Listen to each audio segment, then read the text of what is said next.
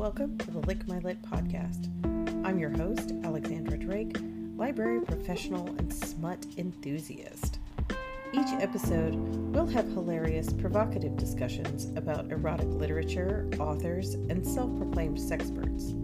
The goal being to create an open, non judgmental dialogue surrounding sexuality, fetishes, and romance through the examination of multiple genres of erotica. So, let's slide right in. They don't have to jerk them off completely, right? Like they get them going and then they put them into like a machine. That's right. Yes. So at the milking farm, the process goes basically they come in, they take off their pants, they sit on this elevated bench with like a glory hole in it, Yeah.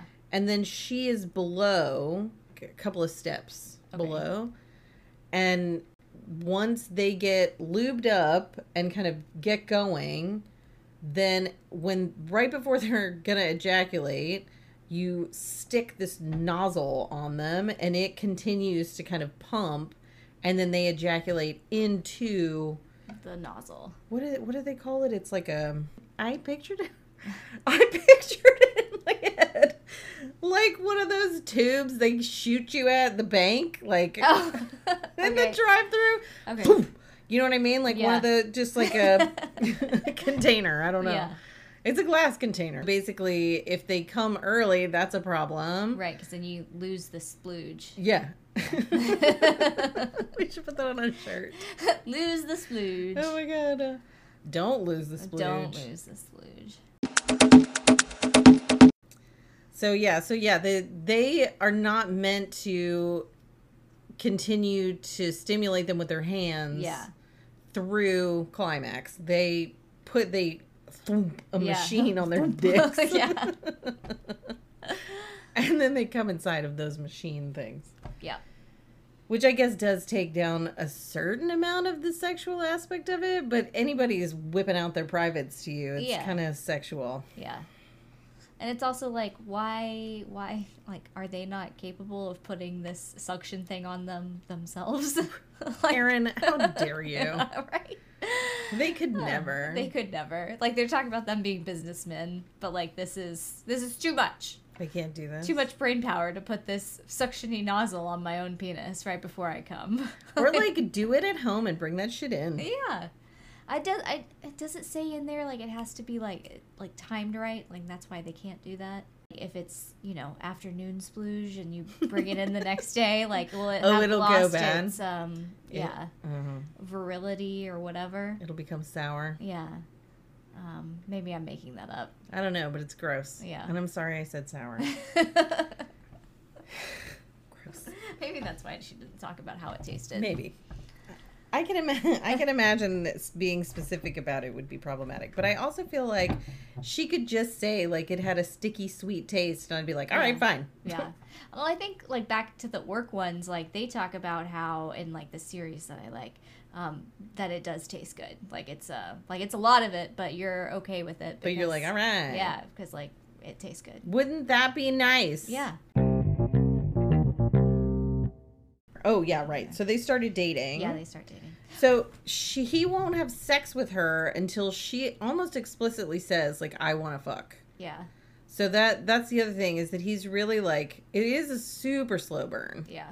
Because even after a while like she goes to dinner Galus Galus gives her a wax hmm and then they go to dinner and she doesn't wear panties and he like realizes eventually that she's not wearing panties and then it's almost like Daddy Warbucks he's like I'm buying out the restaurant everybody get out like we're gonna fuck right here you know she wish she wishes that's what he would do but he's like we're gonna go home hmm and I am gonna touch you in places. And she's like, okay. Finally.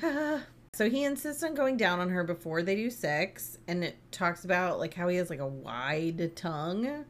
And I'm like, all right, makes you think about tongues a little bit more than I did before. Well, he has that like wide cow tongue. Yeah, Yeah.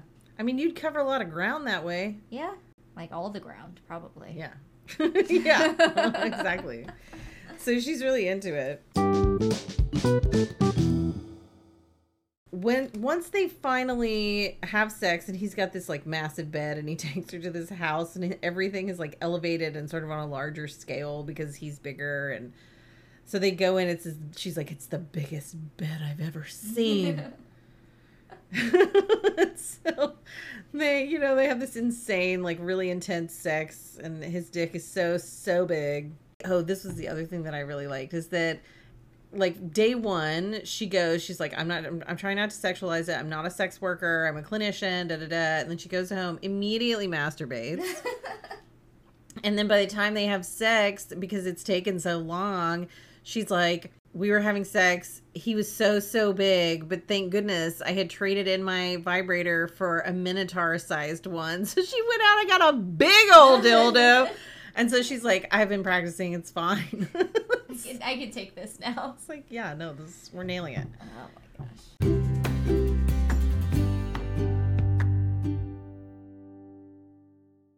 So anyway, so they have sex and she's really, really into it, but he tells her this alternative version of the original story of like the Minotaur, the the OG Minotaur out of Greek mythology, which I don't know if you read that book that was popular several years ago now called Circe. Oh no, I didn't. It was everywhere. Like the oh, cover was super stylized. Yeah. yeah. And I listened to it, thank goodness, because there were so many Greek names. I would have they would have sounded way different in my head. but this uh, the person reading it to me was doing a beautiful job. But part of that story has to do with the Minotaur, and so I like had a new like I had an updated version and like a uh-huh. reminder uh-huh. in my head of like how the Minotaur came to be and all this other. Rourke is talking about this legend where the Minotaur is supposed to guard this eternal maze because that's what they decided his job was going to be. But he was also banished there because he was supposed to be like too monstrous to show to the world and these women were sacrificed to him because Greek mythology. Mm-hmm patriarchy. And so his version basically says like the women were never seen from again because they didn't want to leave. No. That he like accidentally accumulated a harem of ladies in this maze because once you go Minotaur, you can't go back. Oh, yep. All right. Like once you have felt the touch of the Minotaur, you cannot be satisfied by anybody else. Yep. And that's an interesting version. Yeah. And it kind of again makes you want to fuck a minotaur yeah. and just see see but that yeah. what that's like. But then will you will you there be spoiled?